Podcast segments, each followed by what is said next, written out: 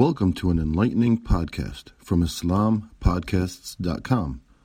We encourage our listeners to please comment and let us know how we can grow in our knowledge to better serve our community.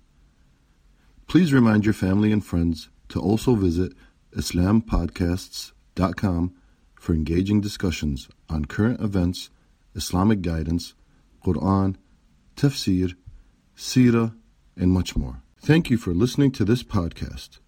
Podcasts on current events, Islamic guidance, Quran tafsir, and seerah are available at islampodcasts.com as well as on iTunes. Rate, review, and comment and let us know how we can grow in our knowledge to better serve our community. Please subscribe, share, and tell a friend about islampodcasts.com as well as rate, review of iTunes. Yes. الله الرحمن الرحيم. يا أيها المزمل قم الليل إلا قليلا. نصفه وانقص منه قليلا. أو زد عليه ورتل القرآن ترتيلا. إنا سنلقي عليك قولا ثقيلا. إن ناشئة الليل هي أشد وطئا وقيلا إن لك بالنهار سبحا طويلا. واذكر اسم ربك وتبتل إليه تبتيلا. رب المشرق والمغرب لا إله إلا هو فاتخذه وكي وكيلا. واصبر على ما يقولون واهجرهم هجرا جميلا. وذرني والمكذبين قل النعمة يمهلهم قليلا. إن لدينا إنكالا وجحيما وطعاما ذا غصة وعذابا أليما. يوم ترجف الأرض والجبال وكانت الجبال كثيبا مهيلا. إنا أرسلنا إليكم رسولا شاهدا عليكم كما أرسلنا إلى فرعون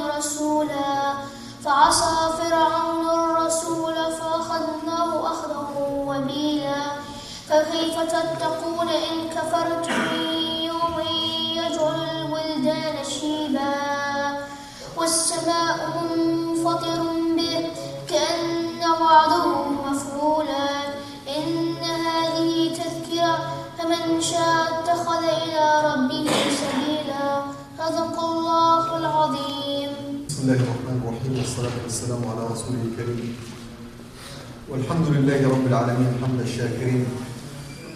رب اشرح لي صدري ويسر لي أمري واحلل عقدة من لساني يفقهوا قولي السلام عليكم ورحمة الله وبركاته dear brothers and sisters uh, just uh, a quick reminder usually when I start my uh, every session I summarize the what has been said in the last session so in case you have not been with us here, you will be at least uh, you will be following uh, what we have uh, spoken in the past. Also, all of the sessions of the tafsir they are being posted on YouTube. So, uh, in case you want to see what we have talked about in the past, you can follow up. And the reason I'm saying this is because this tafsir is going in sequence uh, of the surah based on the revelation based on the order of revelation.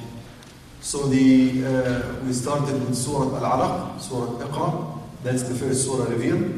Then we start we continue with Surah Al-Muddathir, Ya al-muddathir qum fa'andir, which was the second surah after Al-Alaq. Then we finished Surah Al-Qalam, Nun wal-Qalam.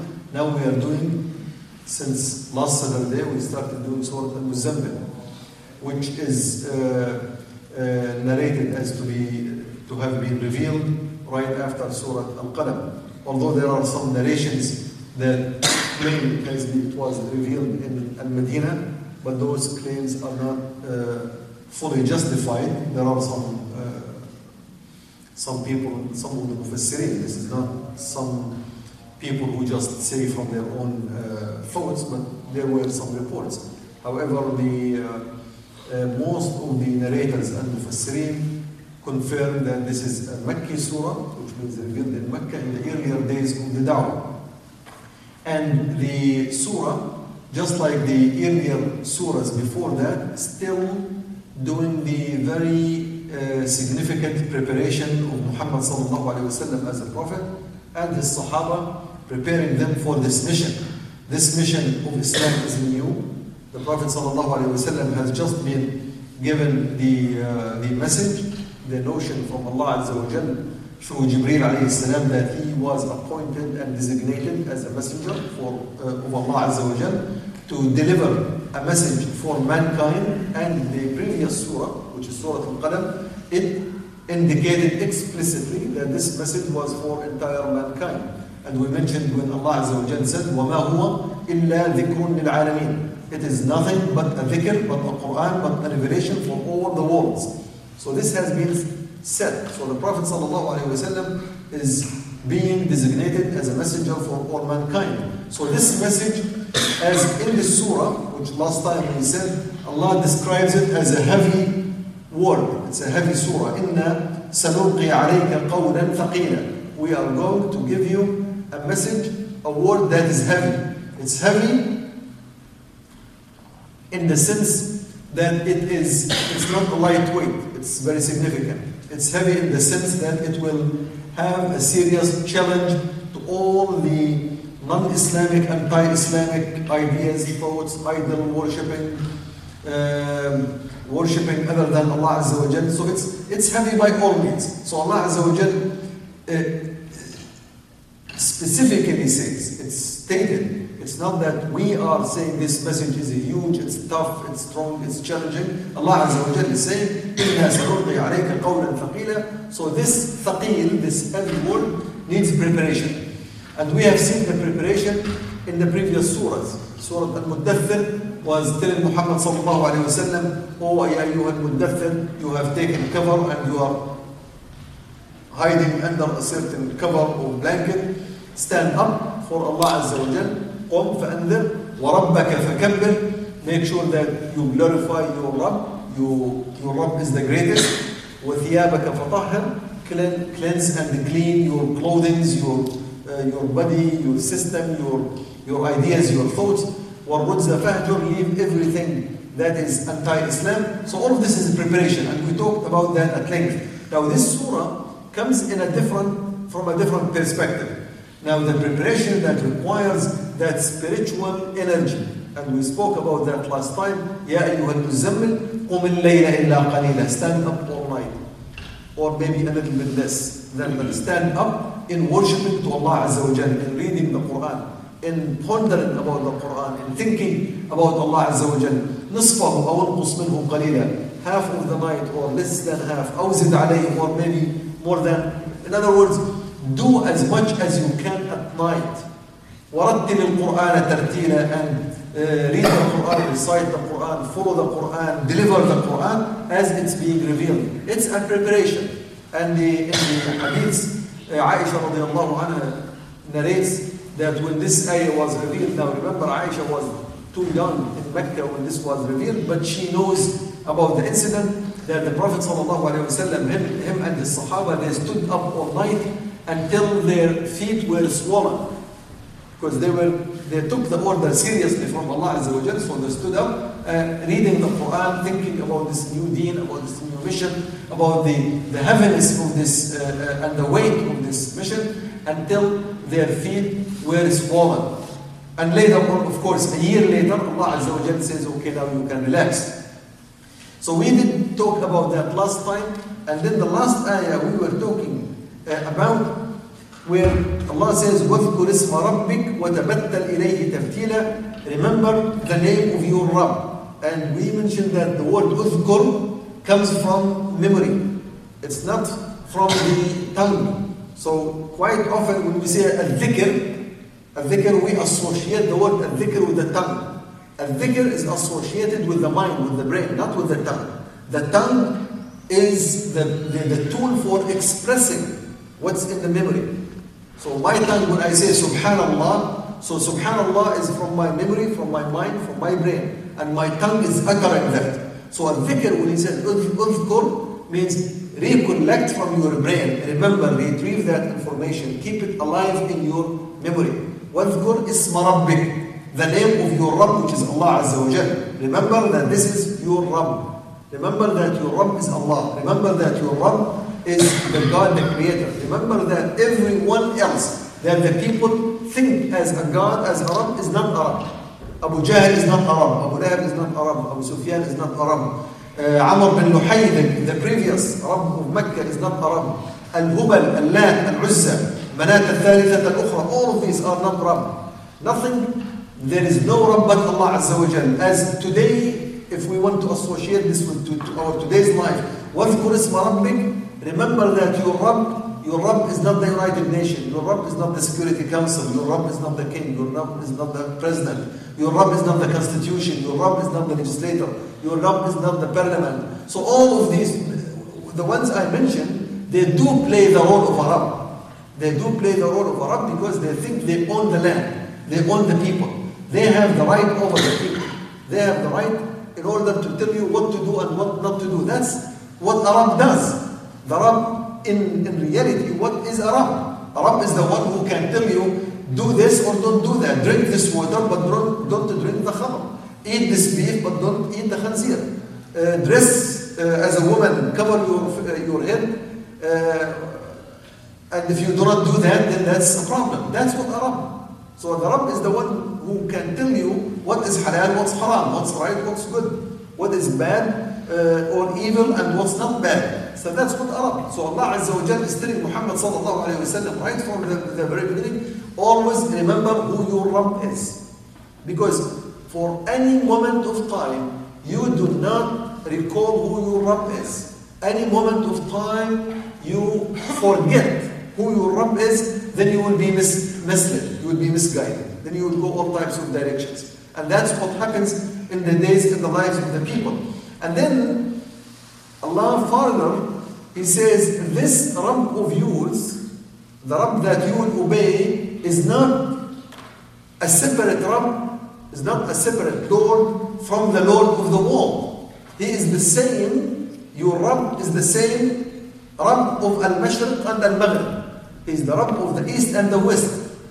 Now, East and the West means the entire horizon, the entire world.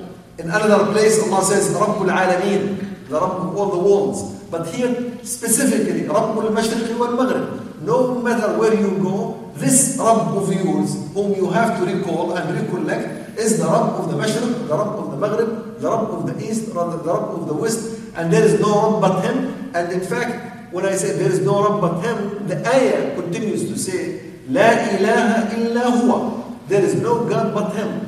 No, wherever you look, wherever you go, no matter how you scan things around, how you scan the so-called gods, you will find the one and only one who deserves to be called a God. The one and only one who can have this title of a God. The one and only one is Allah Azza wa Jalla. La ilaha illa huwa. And then, and then comes the direction, which is still under preparation of Muhammad sallallahu alayhi wa sallam. What do you do with this God? How do you approach him? فَاتَّخِذْهُ وَكِيلًا so this is your Rabb. This is the Rabb of the Mashriq.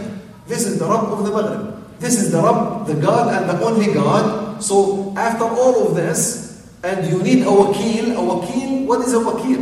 Wakil, you need someone who can defend you, someone who can protect you, someone who can do things on your behalf, something who can be there whenever you need him. And we as people, all the time, we as people, we are always dependent. We have a dependency. There is none of us who is completely independent. And when I say I have dependency, which means that I, I do have some shortcomings. There are things which I cannot do by myself. So I need help. I need support. I need someone to be on my, on, on my side. There is nothing in this world, whether it's a human, or it's an animal, or it's a plant, or it's the earth, or it's the moon, or it's the star. Each and every each, and every being in this world is dependent. Is dependent, which means there is no nothing that is self-sufficient. And Muhammad sallallahu alaihi wasallam, Allah Azza wa Jalla is telling him, we know that in this endeavor for Islam, in this mission, in this message, you are going to need. Because you cannot be self-sufficient all the time. Who is your wakil now? Where are you going to seek and search for a wakil to support you? You need help, you need support. Sometimes you feel desperate. You really feel desperate. Think of the brothers in Syria today, those who are fighting on the ground. They are desperate. At some point, they look ahead, the army is too tough uh, ahead of them. The United Nations has failed them. The Security Council is conspiring against them. The NATO, they want to, they want to steal their revolution. The Arab countries around them, they are conspiring against them. At some point, they feel desperate. So then need, they would look up for something. What is it that we look up to? Allah Azza wa Jal is directing Muhammad sallallahu alayhi wa sallam then and us today, فَاتَّخِذْهُ وَكِيلًا This is the one that you need a wakil. If you need a wakil and you will need a wakil, Allah Azza wa Jal is your wakil.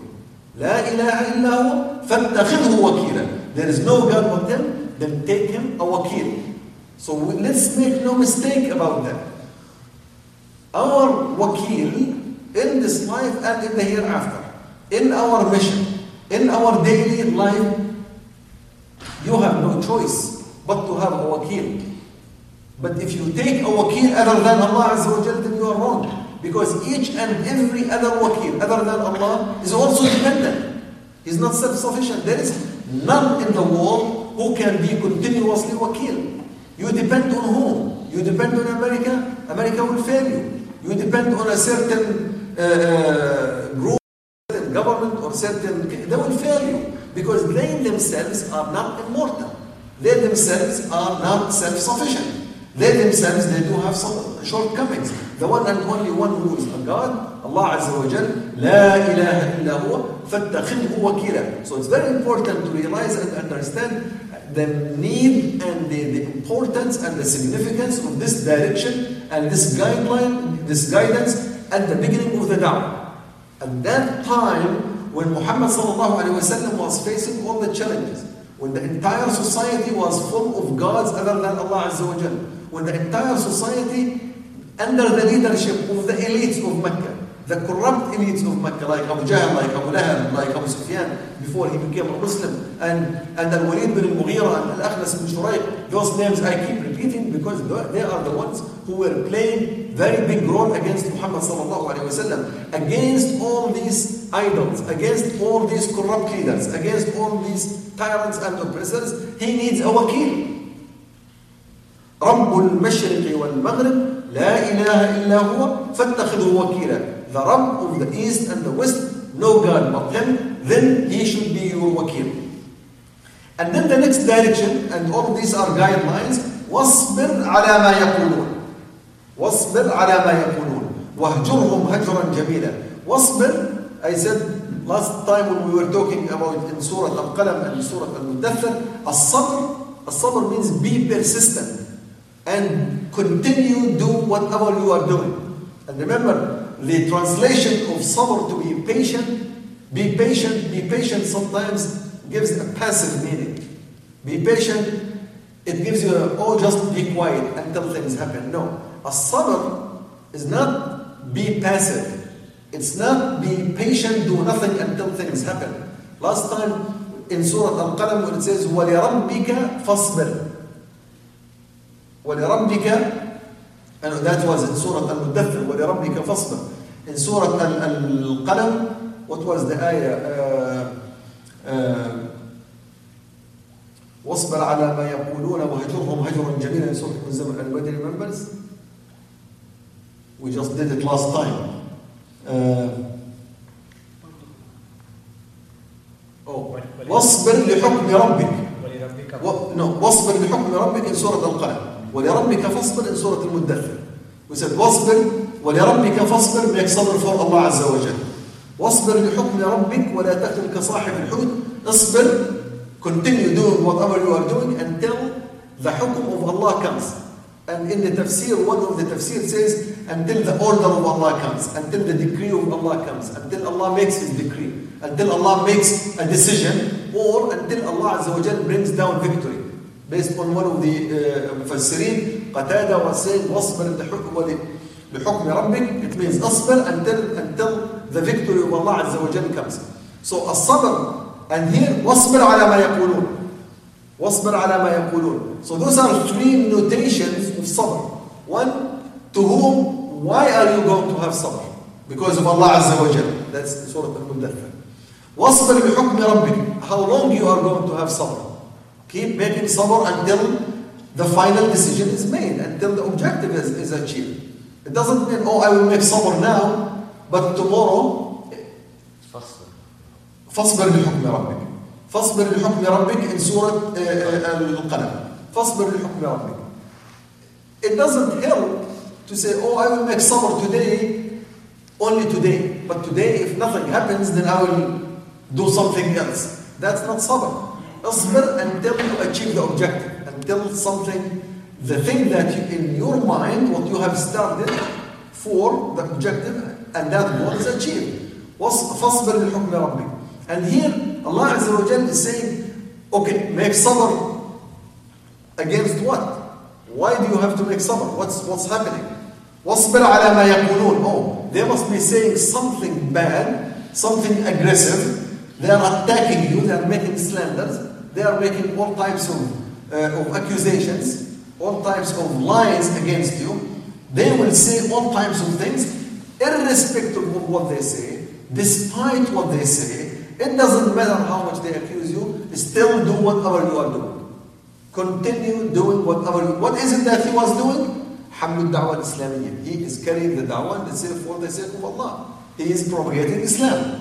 He is calling people to Islam. That's what he's doing. He had no other mission but delivering the message of Allah Azza wa Jal. So continue to deliver the message of Allah. Be persistent in delivering the message of Allah. Be uh, uh, insistent on it. Insist on what you are doing and do not give it up. Do not give in. Do not uh, be reluctant. do not slow down. Just keep doing irrespective of what they say. But what does it, what is it that they say? Well, here Allah Azza wa Jal doesn't tell us what is it that they say. He's just, he just puts it in a general term.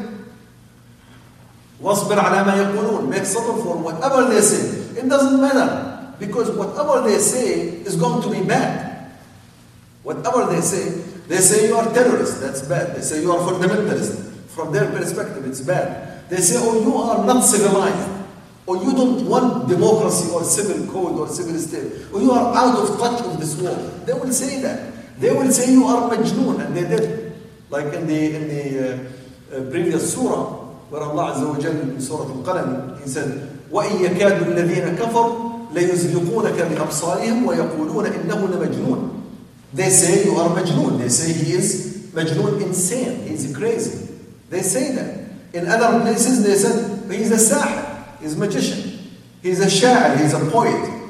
He's a kahin. He's someone who just mumbles things that he doesn't know what he's talking about. They will say all types of things. They will accuse him like these days. They say, oh, this man is uh, womanizing. He had so many wives and he used to marry his, after, after his uh, desires and shahwah. They will say all types of things.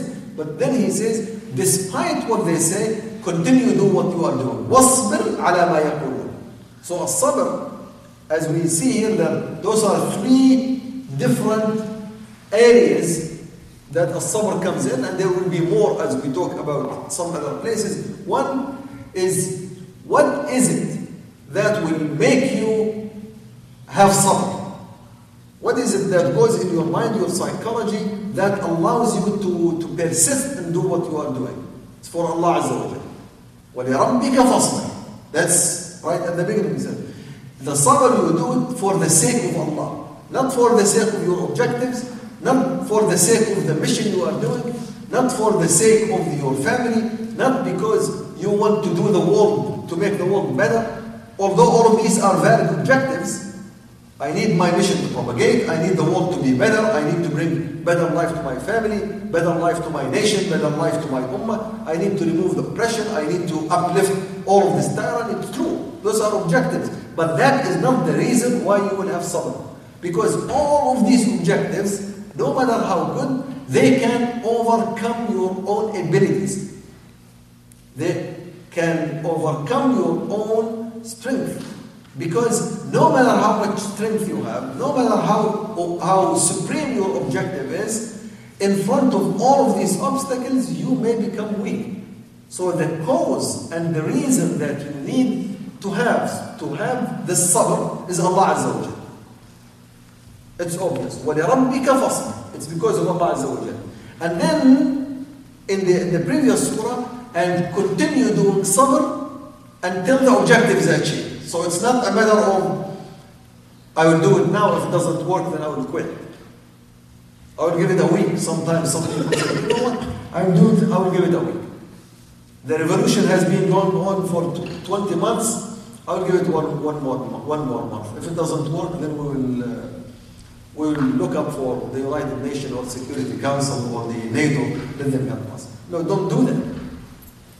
Continue having sabr, sabr until the final objective is achieved. And here, continue doing sabr despite of what they do or what they say. وَلِرَبِّكَ فَاصْبِرْ وَاصْبِرْ عَلَى مَا يَقُولُون وَاهْجُرْهُمْ هَجْرًا جَمِيلًا There is yet one more di- direction. Look at this. All of these orders to Muhammad sallallahu alayhi wa sallam, those are guidelines and preparation how to carry this mission. At the beginning, قم الليل up all your night read the Quran رتل القرآن ترتيلا اذكر اسم ربك call the name of your Rabb اتخذه وكيلا your Rabb is, uh, is your wakil and then اصبر على ما يقولون have the sabr واهجرهم now واهجرهم هجرا جميلا اهجر الهجر means stay away from you know اهجر هجرة مهاجر you leave you leave al-hijrah we always celebrate the hijrah of the Prophet wasallam when he had when he migrated to Medina and the Sahaba migrated to, to Abyssinia. But when Allah wa Jalla told Muhammad wasallam in this ayah, Uhjur, he did not leave. The ones who left Mecca, it's not Muhammad wasallam. Some of the Sahaba did leave to Abyssinia, but not Muhammad wasallam. Why? Because the ayah says, الهجر الجميل وهجرهم هجرا جميلا a beautiful type of migration a beautiful leave someone in a nice manner leave them nicely leave them in, in, in a good way that leave them in a good way it means you leave their ideas you leave their accusations you let go and you forget and stay away from whatever they say but don't leave physically Al-Hajr Jamil. Jamil means I'm not associating with you emotionally, ideologically, but physically I am here. Because sometimes you will say, you know what, this society is corrupt. There's lots of corruption here, there's lots of oppression, there's lots of things which are anti-Islamic. It makes me sick, it makes me frustrated, it makes me, but I'm not leaving. I'm not going to a mountain to find a place to worship Allah Azza wa away from all these. I am staying with you and I am having sabr, persistence on what you are doing, but I am leaving, I am departing you emotionally. My emotions are to Allah Azza wa. My love and hate are associated with Allah. My love and hate is with Allah Azza wa. I love what He loves, I hate what He hates. My ideas, my thoughts, I take them and I inculcate them and I conceptualize them and I visualize them and I put them in my heart only from what the revelation brings them. I don't take any of the society, any ideas, any thoughts that the society imposes upon me, I will not take them. That is a hajr. But that is a beautiful hajr. And that is the one that Allah Azza wa Jal directed Muhammad sallallahu alayhi wa sallam to. وَهْجُرْهُمْ هَجْرًا جَمِيلًا you stay with them physically, but emotionally and ideologically, you are disassociated from them. Because sometimes in the few years ago, a few decades ago, there was this group that emerged, this idea, and started in Egypt and propagated throughout the Muslim world. They call them uh, the, the, the Hijra, al-Takfir wal-Hijra. The society is a society of kufr. It's not based on Islam. And therefore, what do we do? We retreat. We get out. And they started getting out from the cities, from the villages, going to the mountains, living in the valleys, building their own isolated groups. Because that is their understanding of being disassociated of the kufr society. But Allah Azza wa directed Muhammad sallallahu alayhi wasallam at the peak of shirk.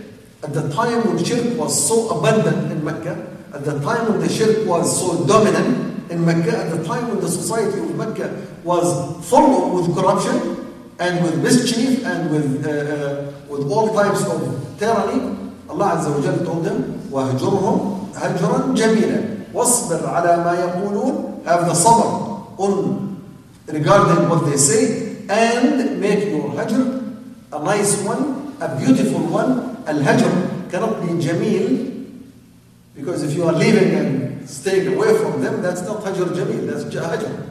That's just quitting. Quitting and leaving and migrating. This ayah was directing him to be disassociated mentally, psychologically, emotionally from the corruption, from the tyranny, but physically I am there. Why am I physically there? Because my purpose, my position is to change that corruption and to change that tyranny and to overcome that dominance of kufr and to replace it with the dominance of Islam. And then here comes the catch. They are going to, well, that's what Allah Azza wa Jalla said to Muhammad sallallahu alayhi wa. They will say whatever they want to say. You just have to make sabr. They will accuse you, they will attack you, they will slander you. And you will be with them. And they are more powerful than you are. So what do I do? What's going to happen? How am I going to treat that? وَذَرْنِي وَالْمُكَذِّبِينَ Let me deal with the Mukadhibin. Allah Azza wa Jalla says, as far as dealing and taking care of those tyrants and those oppressors, I will do that. You cannot do it, Ya Muhammad Sallallahu Alaihi Wasallam. It's beyond your ability. It's beyond your reach. We know that. We know it's beyond your ability. We know it's frustrating. We know that these tyrants of Mecca, they have power over women power much more than you possess. They can kill your friends, your Sahaba, they drive them to the desert, they torture them, and they do all types of nasty things. وَذَرْنِي وَالْمُكَذِّبِينَ And this is the, the third time, the third time, it's stated in the three consecutive surahs. In Surah Al-Muddathir, ذَرْنِي وَمَنْ خَلَقْتُ وَحِيدًا Pay attention to the word. The word ذَرْنِي, ذَر means let me do it. Let me. Allow me. I will take care of it. ذَرْنِي. He says in Surah Al-Muddathir, ذَرْنِي وَمَنْ خَلَقْتُ وَحِيدًا وَجَعَلْتُ لَهُ مَالًا مَمْدُودًا And we spoke about that. Let me deal with the one whom I have created, a lonely and a single person. I gave him the money, I gave him the wealth, but I will take care of him. سأغرقه صعودا. And he said, I will make sure that I will torture him badly. In Surah Al-Qalam, he also mentioned about this issue, ذرني والمكذبين ذرني ومن يكذب بهذا الحديث ذرني ومن يكذب بهذا الحديث تمهيل ذرني ومن ومن يكذب بهذا الحديث let me deal with the one who denies this hadith in Surah Al-Qalam. سورة المدثر ذرني ومن يكذب ذرني وما خلقت وحيدا سورة القلم ذرني ومن يكذب بهذا الحديث Here he said ذرني والمكذبين The same word The same threat This is This is serious from Allah Azza wa Jal The one who say you know sometimes as I mentioned in the past if I am quarreling or fighting with someone and I'm a little bit weak then somebody comes a big guy says just stay aside I will deal with him let me handle that guy. Oh, wow. Big guy with big muscles standing behind me. He says, okay, let me deal with him. And I remember just a case a time ago. I was uh, in, uh, in Milwaukee in a masjid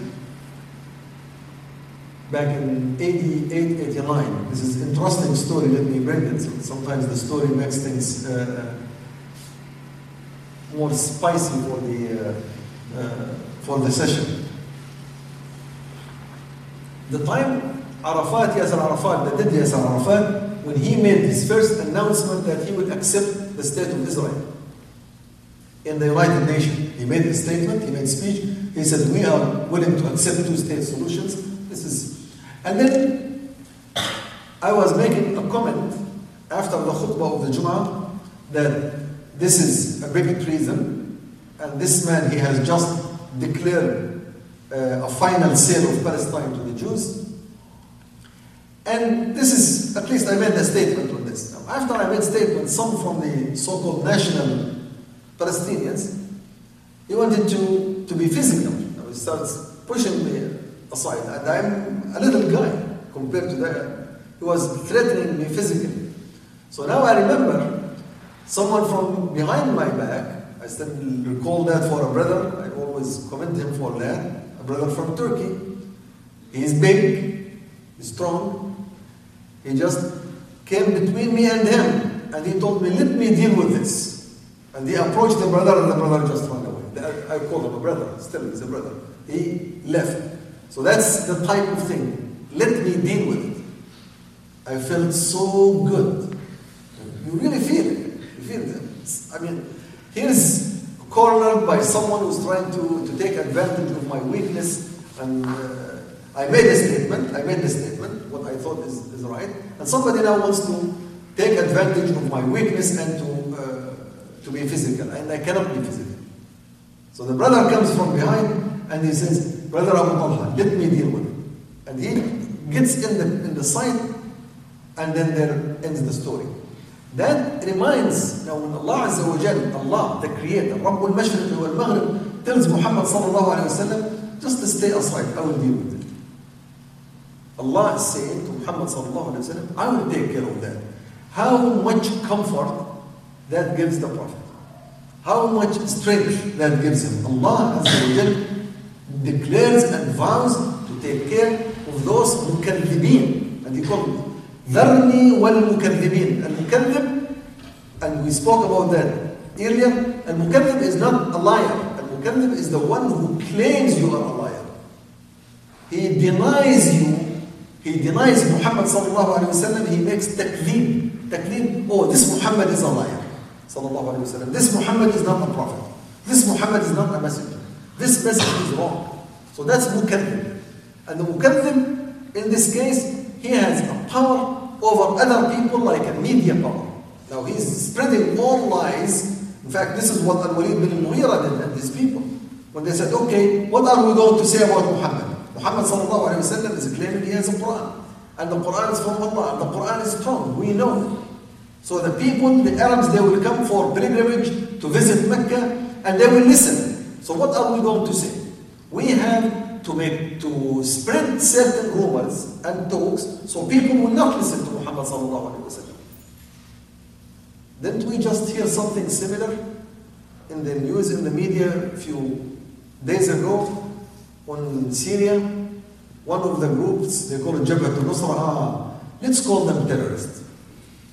Now, in the meantime, I was reading a report from the Yahoo News. This is American news.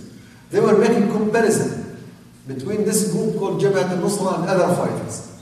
That's before this declaration. Which means the truth, the truth, the real, the real truth, they say this group different from every other group, every other fighters. They never interfered with the lives of the people. They never made any burden with the people. Although if they need food, they need something, they don't even ask the people. They don't. They come, they fight, they do their fight, and they leave. Compared to others, and this was in the in the Yahoo News report, one of the most favored groups on the ground. That's what was the issue with Muhammad wasallam before they started spreading the lies. This Quran must be from Allah. This Quran is excellent. This Quran is powerful. This man Muhammad wasallam is Amin, Sadiq. Is, but now, no, no, we have to say something else. We have to spread rumors, and they are mukadhibeen. Now, what can you do? They have the media. They have the ability to control the markets in Mecca. They are the ones who meet the so-called the visitors and they talk to them. It's not you. And you have probably few Sahaba here and there, but they have many. They have armies of, of so-called journalists and media and CNNs and Al Jazeera and, and, and everybody is fabricating lies. Everybody is claiming terrorism. Everybody is claiming fundamentalism. Everybody is claiming things. So what can you do? Allah Azza wa Jalla says, ذَرْنِي وَالْمُكَذِّبِينَ and he gives them the title Ulil Na'ma. Ulil Na'ma, they have power. The ones who have power, the ones who have abundance, they have the money. Look, going back to the current situations in the Muslim world, who has the money? The petrodollars, petrodollars, Saudi Arabia, Qatar, Kuwait, Emirat, they have the money. They are ulil na'ma. America has the money. They are ulil na'ma. Security Council, NATO, they are ulil na'ma. But what do you have? You have nothing. Even those who fight on the ground, they fight with rifles, they don't have bullets. We were told that some of them, they give them, let's say, nine bullets. And when they come at the end of the day, if there are only three left, they will ask them, Where did the six go? How did you shoot them? this accountability, accountability is so strict because they don't have. But ulil na'ma, al-mukadhibin, they have the money. They are ulil na'ma. And Allah Azza wa says, I will deal with those who are, who claim to be powerful, who possess the power. ulil na'ma. Like he said, ذرني ومن خلقت وحيدا وجعلت له مالا ممدودا وبنين شهودا ثم يطمع أن أزيده I will deal with the one who has lots of money and lots of children, lots of sons, because that's the meaning of power. And here, ذرني والمكذبين أولي النعمة ومهلهم قليلا Give them some time, I will take care of them. Because sometimes you are speedy, you are pushing. Okay, when? When are you going to deal with them? Now he says, give them some time. ومهلهم قليلا And this indication of just putting this this type of being pushy, speedy, you want the results immediately, Allah Azza wa Jal says, give them some time. In Surah Al-Qalam he said, وَأُمْلِي لَهُمْ إِنَّ كَيْدِي مَتِينَ أُمْلِي لَهُمْ I give them some time. I allow them some, some time, but at the end of the day, I will take care of them. إِنَّ لَدَيْنَا أَنْكَالًا وَجَحِيمًا What Allah Azza wa Jal is going to, to deal with him. He explains now, which is the way it's explained, because sometimes you need to know what are you going to do with those? What do you have? What are the tools of Allah Azza wa Jal? Remember, this is new. Now, for us, we know that because we know the entire Quran. Some of us is Hafiz, they know the whole Quran, but at the time, this Quran was not revealed. It was only few surahs. So, okay, ذرني والمكذبين أولي النعمة ومهلهم قليلا. Give them some time. What are you going to do with them? What's going to happen? Here Allah Azza wa Jal brings the first notion of this type of power of Allah, what He will do with those deniers of Islam. إِنَّ لَدَيْنَا أَنْكَالًا وَجَحِيمًا We have for them أنكال أنكال is a word which means the things that ties people with chains. We are able to chain them to chain, which means to prohibit them from doing acts. Because that's the first thing you are entrusted in. Now, of course, the next one says Jahima. Jahim is the Jahim, which is not Jahannam. This is Jahannam. This is hellfire. It is the punishment in the hereafter. But what you care about at the beginning is what you are going to do to them in this dunya. So Allah Azza wa Jalla is giving Muhammad sallallahu alayhi wa sallam this comfort. First, he states about the dunya things. إِنَّ لَدَيْنَا أَنْكَالًا We have means, we have means of tying them up and prohibiting them and preventing them from carrying their acts. Because that's what ankal or the chains, when you chain someone, I have a chain against you, I chain you, chain your hands, your legs, your neck, whatever, which means you will not be able to function. You will not be able to carry your functions against this Muhammad sallallahu alayhi wa sallam and the Sahaba. So he says, Inna ladayna ankan, number one. We have ankan, we have our way of tying and chaining these people. And we have jahim. For them, when they turn back to us on the day of judgment, we will have a jahim for them. So that is one. And also, وَطَعَامًا ذَا غُصَّةً وَطَعَامًا ذَا غُصَّةً And a food and the food that will choke them. A food that's choking, that's will, that will stick in their throats. It will not go down. And that is a notion again of the dunya. Because what these people their, their, their, their main reason, their main motive to go against you and against Islam is because of this na'mah they have, this abundance of, of, of wealth. And na'mah is the abundance of wealth. And the abundance of wealth that gives them all types of food. Now the food is the highest notion of your of the na'mah or the highest notion of the abundance of wealth. Because that's now of course the wealth you do it with do the wealth all types of things. But the major item of the wealth usage is the ta'am, is the food. So here Allah wa is saying that even the ta'am they will have, we will make it such that it will choke them. Meaning that they will have a problem, a serious problem with their own wealth. So their wealth will not be able to feed them. They will have enough wealth, and that wealth will not be sufficient, will not be easy enough for them to be able to enjoy the food. So they will not enjoy their food. When you choke with your, your meal, you are not enjoying it. You may have lots of food, lots of meat, lots of all types of things, but when you are choking with every uh, uh, uh, piece of food you are trying to swallow, that's not enjoying. So you have the abundance, you have the food, but you cannot enjoy it. So you will lose that ability to enjoy or utilize or make benefit from your food. So here Allah Azza wa Jal is giving this notion that we have ways to chain them, to tie them away from use it from uh, uh, going against you, and we have a jahannam. And we have ways to make this ta'am for them, وَطَعَامًا لَا غُصَّةٍ and this ta'am, this food of them, it will be a choky one, وَعَذَابًا أَلِيمًا and also a severe punishment. So this is giving this contrast between what happens now and what happens next. Because that's what I, I care about. I really want to see those kuffar, those deniers, those aggressors against Islam. I want to, be, to see them being punished in the hereafter. That's no problem. But in this dunya, in this dunya, I really want to see them choke with the food that they have denied me the right to eat it. I want to see them being choking with the food that they take it away from the mouths of the 1.5 billion people who are poor. I want to see that ta'am, that food, that abundance of wealth that is being turned in a manner against their own uh, or, or, or, their own interest or benefits such that they cannot benefit from it. I need to see that. Allah Azza wa says we will do that.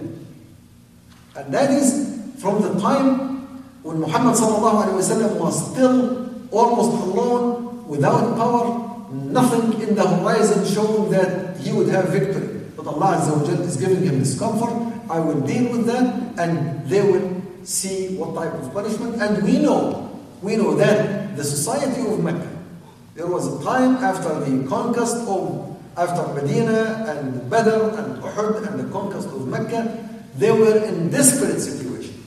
They were coming, some of them, some of the, like Abu Sufyan, although he became Muslim later after Islam, for a while he was relying on the zakah of the Muslims. Because he no longer afforded all of this exploitation of the, uh, uh, of the people. And many of the kuffar of Mecca, many of them, they were looking for Muhammad what is he going to do with us? Like when he conquered Mecca, this man is going to choke us all over. He will probably destroy us, or he will pass a verdict that we'll all be killed, or we'll all go to jail or something. So they were in, in, in, at a point where entire wealth they once had was not able to give them a relief. So we did see that in the real life.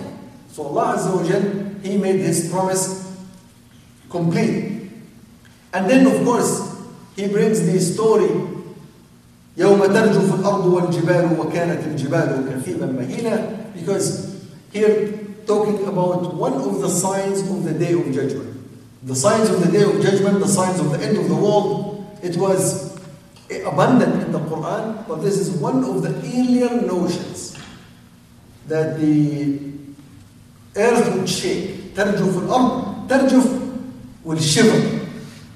Because when you say, I'm shivering with cold, it says ترجف الأرض, the earth will be shivering.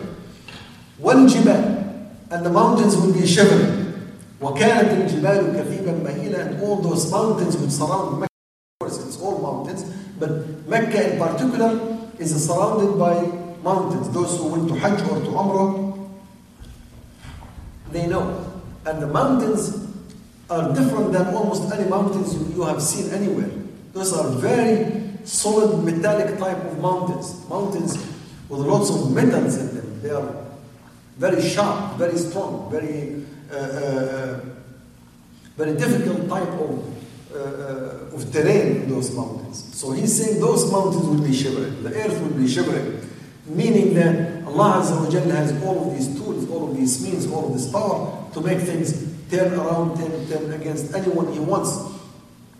وكانت الجبال كثيبا مهيلا all of these mountains become just like sand and that is that can can strike the imagination of any person in Mecca who sees all these mountains that they know these are the strongest mountains they have ever even seen in the world or thought of they could become like sands that is absolutely big that is enormous that is frightening that is scary that is something that Allah Azza wa Jalla is giving this indication. It's not that I can do that to the people, I can do that to the mountains, I can do that to the earth, I can turn those mountains into simple sand, I can make this earth shiver just like anyone who is shivering out of, out of fear. And the word tarjuf here, Allah is in other places he used the word إذا زلزلت الأرض زلزالها زلزال like earthquake, it shakes. But here he used the word tarjuf. الرجف or the shivering is a word which is quite often used with the people who are afraid. When someone is scared or frightened, they say يرجف من الخوف. He's shivering out of fear. So he's using this word. ترجف is to implicate, to give this implication that there is an, an element of fear. Those people, there are people who should fear this. They would have this rajf, just like the earth will be uh, making rajf or making shivering, those people, the kuffar, those who deny Muhammad sallallahu alayhi wasallam the right to be a prophet, the right to be a messenger, and the right to propagate his message of Islam, they will be shivering as well. يوم ترجف الأرض والجبال وكانت الجبال كثيبا مهيلا. I will uh, uh, stop right here. Uh, we'll continue inshallah next time. The next, uh, the next few ayat comes into a different uh, different path, talking about Fir'aun and the other uh, as an example. So will leave that for uh, uh, for next time, and we'll open for the floor for discussions, for questions, answers.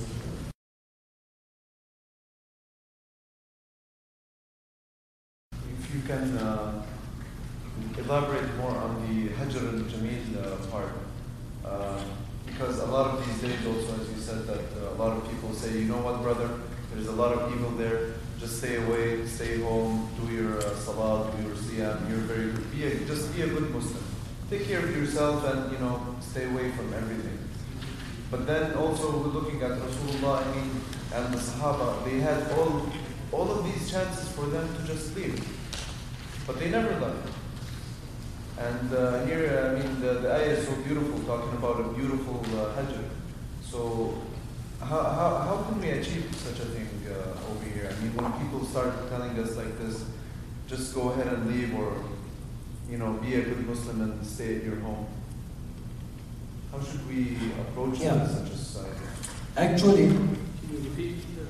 the, the question is about the Hajr Jamil, the beautiful type of disassociation from society. How can, this be achieved?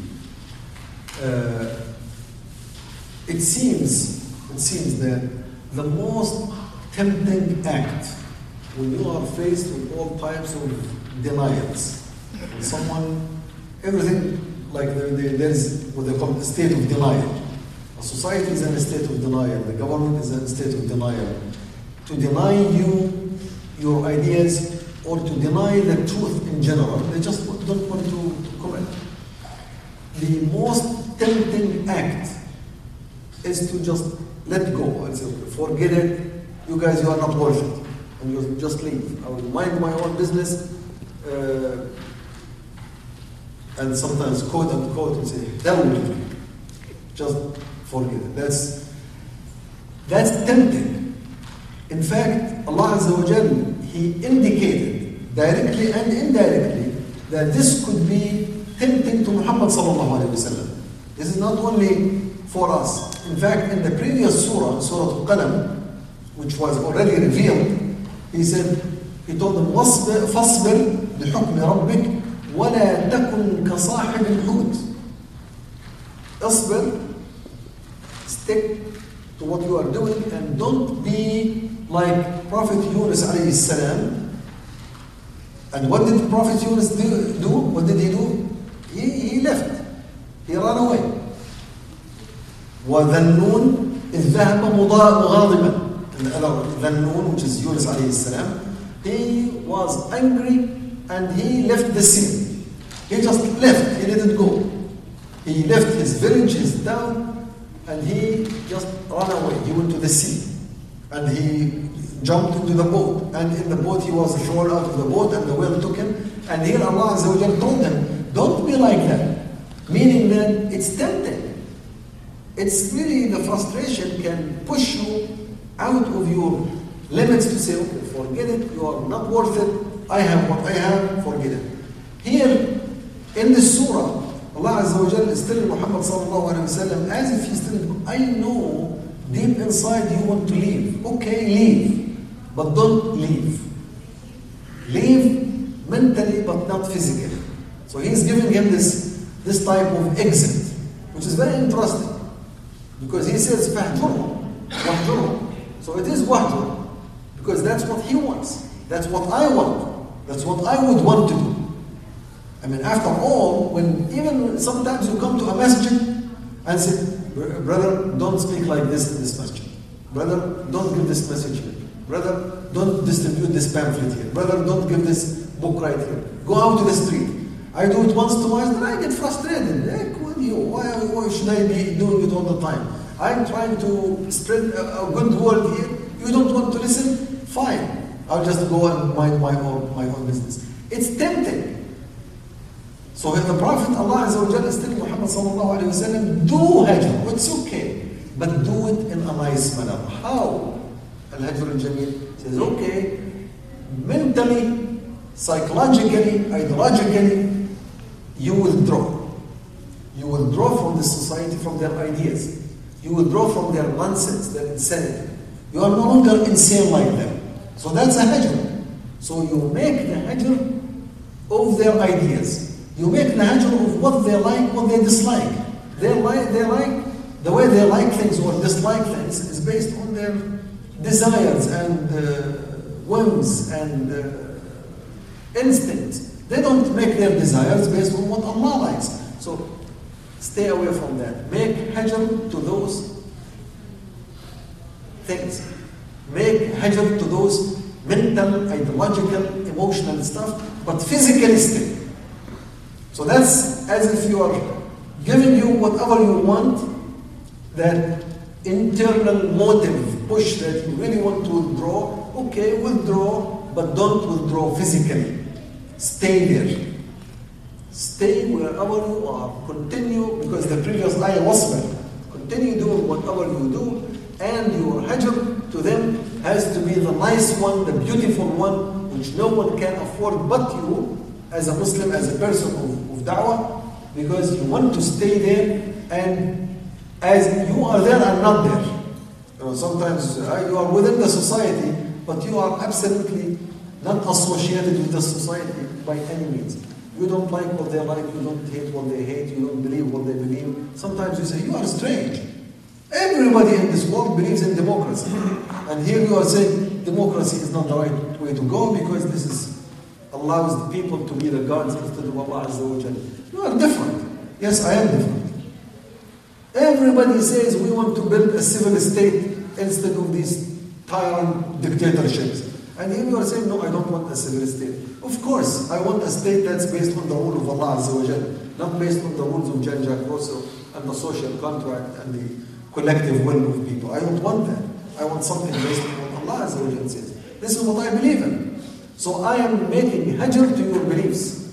I am making hajr to your ideas, to your thoughts, to your emotions. to your, uh, to your garbage. All of this, I'm making hajr and I'm sticking to my ideas. That is a perfect direction to someone who is tempted, tempted internally to withdraw, and Allah Azza wa says, you stick there, you stay there, but at least psychologically, emotionally, mentally, you are different.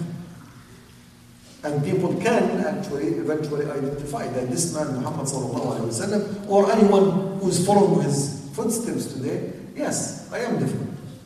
Yes, I do not believe in what you guys believe. Yes, I do not like what you guys like. I like what Allah Azza likes. I hate what Allah Azza hates. I say what Allah Azza says isn't true. That is al-hajr al-jameel and that's needed. That's very much needed today as, as much as it was needed any time so, in the past. And those who say leave, will tell them, oh yes, I will leave, but I will not leave physically. I will leave your ideas, your garbage, but I will stay here. I'm around because that's what Allah Azza wa Jalla told me to do. So I will leave you, but I will give you the message. Yes. Yeah, exactly. I will leave you, but I will stay to give you the message. Yeah. Yeah, I will leave what you believe in, your ideas, but I'm staying on, on your neck. يعني على بطنك حتى تفهم. But I'm not withdrawing. I know you got it also, I said it in Arabic, right?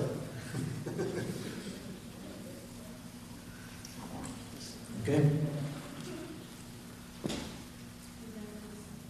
Any other thing? Okay, you always have to have something.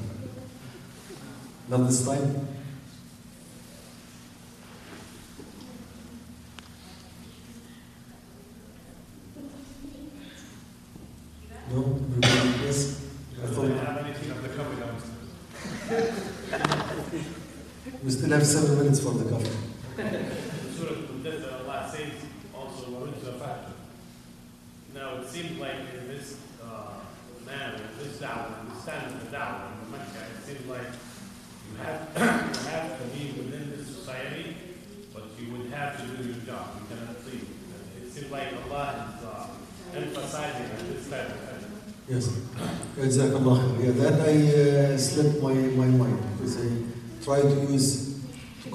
those words which are repeated in these earlier surahs. Yes, he used the word hajr in Surah Al-Muddathir. وَالرُّجْزَ فَهْجَرْ. Rujz means a shirk, the filth, the insanity of Mecca, leave it. So you make hajr to a rujz, but you don't make hajr to the uh, physical not being in the society. Although, now, let's, let's make sure that the Prophet ﷺ did migrate physically from Mecca to Medina later. So there was a time when he actually did leave. But that hijrah in that sense was not leaving the society. He was moving to a new stage of building a new phase of, the da'wah. So that hajr was not running away from the da'wah, was actually running ahead with the da'wah. Because that hijrah at that time was migration to continue pursuing the da'wah. So that's that's uh, that's different. So it's because some someone would say, oh, but did the Prophet ﷺ did migrate, did make hijrah.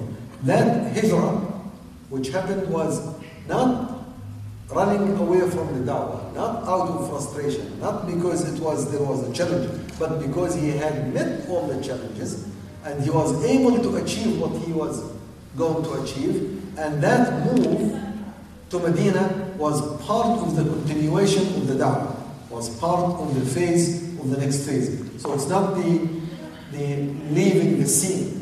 So he did not leave the scene of the da'wah. In fact, he moved ahead with the scene. And we'll talk about that at the time when we arrive at uh, uh, the ayat and the surahs that talk about that, uh, that hijrah. But this is talking about the hajr, which is let go of this da'wah. The challenges are uh, uh, enormous, they are immense, they are beyond your capability. You don't want to continue doing what uh, you feel that you are overwhelmed. You will leave, you will be angry. Don't do that. Just stay. One uh, question. How much you could be practical in asking the Muslims in this sense, what Allah subhanahu wa ta'ala uh, asking us to do. Here, the Muslims in America, for example, what they need, need to do exactly. Like, for example, we living in a poor society. We are living among uh, non-Muslims. So here we are Muslims. What we need to do. In a brief, I'm not asking for Yes. details. To be In- more practical in, in explanation. of At least from the perspective of this surah, what I'm talking about here, the we live in a society just like the society of Mecca or the societies in the Muslim world, which are based on ideas which, which are not compatible with Islam, or they are against Islam, or they are based on ideas which are not on the on the belief in Allah Azza wa Very simple. Uh, and based on these ideas, the general opinions, the, the thoughts, the likings, the dislikings, the lifestyle, all of it is simply not based on Islam. So I am called upon that I have to carry my ideas and my thoughts to be based on what Allah Azza wa Jal says, رب المشرق والمغرب لا إله إلا هو. I have to carry those ideas in my, in my mind. I have to believe in them. And those beliefs they have to be reflected on my on on my talks and my thoughts whenever I explain my ideas. They have to be reflected. And my emotions, what all my likings, my desires, they have to be in line with what Allah says. In the meantime, in the meantime, I don't have to withdraw because sometimes some people they tell us, go back home. Go back where? Home is worse than uh, not home. And even if there is a if there is a second home. So that's that's not even an option Islamically, leave alone physically, uh, practically. So the Muslims here, they must, number one, realize and understand what is it that constitutes or that makes an idea to be an Islamic one. And then I spoke about that, I think in this question and other places. We have to make some filters. We have to build, start filtering things in our brains. In our brains, in our minds, because what we are made of, our brains and minds, they have millions of ideas. And if we will count them in number of bits of information, there are trillions of bits in our brain. And those have been accumulated over the last, if I am 50 years old, over the last 50 years. If I am 20, over the last 20 years. Things have been accumulating in my brain, in my mind, and most of the ideas, most of them, if not all, they are not correct. Islamically, they are not correct. So, because we live, uh, our, we take our ideas from our curriculum, education system, schools, universities, colleges. All of these ideas and thoughts are not based on Islam, and many of them they have, uh, like I, I always give this example in physics. When we studied physics, they used to tell us المادة لا تفنى ولا تستحدث من العدم. Matter never is never created from nothing and never vanishes into anything, which is not true. In Islam, المادة تستحدث من العدم. Allah created things out of nothing. So everything is created. So that's and that goes in our brain as we grow. In math, they give us the so-called infinite series. They put in our brain there is something infinite, unlimited. That if you make some infinite series, you start counting from one to infinity. And they, they always put in the summation from zero to infinity. So they allow us to understand that infinity, the unlimited, exists in this world, which is not true. There is nothing called infinite but Allah Azza wa. Everything else is finite. So we got those, I'm just giving quick examples. And then the evolution theory, which we learn in biology. And we learn it as facts, not theories. Sometimes, although they say theories, but they make it sound as if it's fact. So we learn all types of things. And this is, and even in Islam, like in the religious studies in my in our curricula, they some of the articles in the books of religion says من تحزب خان whoever uh, is associated or becomes a member of a party then he commits a treason there is another place لا حزبية في الإسلام there cannot be any party or party grouping political parties in Islam and this became as facts we grew up with them as facts this is there are lots of things now in our minds now, we have to start building some filters to filter out this garbage. There are lots of garbage that has come in our brains, whether we like it or not. We have to filter this out. We have to build some filters, some mechanism to, to, to start taking things which are incorrect, whether we are in America or in any other place. There are many, many things that are in our uh, brain, like liberty, fighting for liberty. Sometimes they call them shuhada al-hurriya, shahid al-hurriya, the martyr of freedom. What is martyr of freedom? In Islam, the martyr is the one who fights in, and dies in the cause of Allah Azza wa Jalla. Period. This was asked to the Prophet sallallahu alaihi wasallam. He said, "Man kana man قاتل لتكون كلمة الله العليا فهو في سبيل الله. If you fight so that the word of Allah is supreme, then you are في سبيل الله. Otherwise, you are not. Very simple. It's sometimes some people think it's tough, but tough, but simple, very straightforward. So we have millions or zillions of information which is absolutely incorrect. So we have, at least as Muslims, to filter out our ideas, to start building our mentality, our thoughts, our emotions, our likings, our dislikings, based on what Allah has revealed. Whether it is compatible with the society or not. See, the issue of whether it's compatible or agreeable or uh, uh, disagreeable, that shouldn't even come in the picture. Then that becomes, after a while, when once you start doing that, you will find that, oh, you are really withdrawing psychologically, emotionally, ideologically from the surrounding environment. Now, you don't feel bad about it, you will feel good because this is what I am. In fact, you will feel bad about what the people are. So we need the Muslims here to start really getting into this picture before, in fact, even before start propagating or telling the, the rest of the world what they should live. We should make this this process of filtering our our, uh, our brains, our minds from all of the garbage that has been accumulated over the last X number of years, depending on how many years you have been living. And that's whether it is long period or short period, all of us, without exception, have been bombarded with ideas, with thoughts which are incorrect. We accepted them for all types of reasons. Some of us accepted because we think they are correct. Some of us accepted because we, we cannot challenge them. Some of them accepted them because we didn't even know when they got in our brains. We did not even realize. Like the, the series, the infinite series. We never knew or thought that this is something that is uh, uh, contradicting our Islam or that's even important. But it just got in here.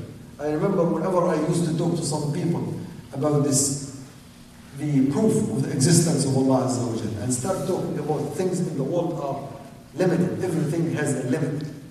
The most, the greatest obstacle I ever had is with people who have studied physics and math and went to schools and they, they are, they are proud of their understanding of the mathematical series, the infinite series, because it's axiom in their brain. It's axiom. It is things are infinite because we got we, we took it in a class in math. And the teachers taught us when we were kids, and we never even thought about that. This is uh, we never thought well that this has anything to do with ideas or thoughts, but it does. And the same in physics, the same in biology, the same in Uh, uh, astronomy, the same. Look, I can go for a long time speaking with these issues that through science bombarded our ideas. Look at the way they talk to us about the, the relations between human and nature. When they talk about the gravity, they say there is a struggle. Human struggles, we the people, we struggle against nature in order to overcome the barriers and the laws of nature. You have the gravity, and if you want to climb up, the gravity pulls you down, so you have to struggle and you have to build, you have to overcome it. But in Islam, Allah Azza wa Jalla says otherwise. Allah says, سخر لكم ما في الأرض جميعا سخر لكم السماوات والأرض Allah made the earth and the sky and the heavens, all of it in a manner so that you could use it. So it's not a struggle, it is using laws that Allah Azza wa Jal made usable. Because if Allah made the laws of gravity such that you could never overcome them, no matter how much you struggle, whether you have a Newton or Einstein or you don't, you will not be able to, to do that. Like when he said about the uh, uh, getting out of the scope of the universe. لا تنفذون إلا بسلطان. He says, okay, that one you need some certain power in order to do that. But that's not the point here. The point is the idea, the idea that we have in our brains that we are in direct confrontation with the nature. Allah Azza wa says you are not in direct confrontation with the nature, you are in direct coherence with the nature or with the universe because I created the universe and I made the laws of the universe in a manner that you could use them. In a manner that you could use the frequency to ride over that frequency segment. So you have modulations, you could have voice over, Eh, eh, eh, over the AM or the FM or radios. It was laws there, you just discovered them, you found them. I made the laws of the wind, the, the blowing of the wind, so you can make ships and you make your ships uh, go in the, in, in the sea. So those are ideas, those are thoughts. Sometimes you think, oh, but those are not important. They are important because they allow you to understand your relation with Allah Azza wa Jalla. Allows you to understand that you are part of a creation and you appreciate that creation and therefore you appreciate the fact that Allah is your God, Rabbul Mashriq wal Maghrib, and you follow His orders and His laws in a very coherent and nice manner. So there are thousands of ideas. We have to build filters. We have to, that's one of the reasons we are going through this step by step. Allah Azza wa Jalla, He put all of these things right from the very beginning in the mind and the heart of Muhammad sallallahu alayhi wa sallam and the Sahaba, so they build their personality. They build their psychology, they build their emotional structure, they build their ideological structure in a step by step, block by block. So at the end of the day, these guys are pure Muslims, are real Muslims. And when I say pure, we're not talking about the purity of Sufism. Pure means I don't have garbage ideas in my brain. I build my ideas, I build my thought process so that my brain is coherent one. If I have an idea that is wrong, I know how to take it out.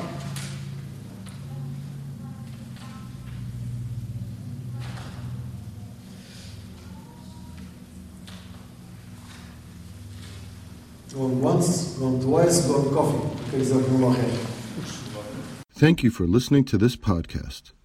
Podcasts on current events, Islamic guidance, Quran tafsir, and Sirah are available at islampodcasts.com as well as on iTunes. Rate, review, and comment, and let us know how we can grow in our knowledge to better serve our community. Please subscribe, share, and tell a friend about islampodcasts.com.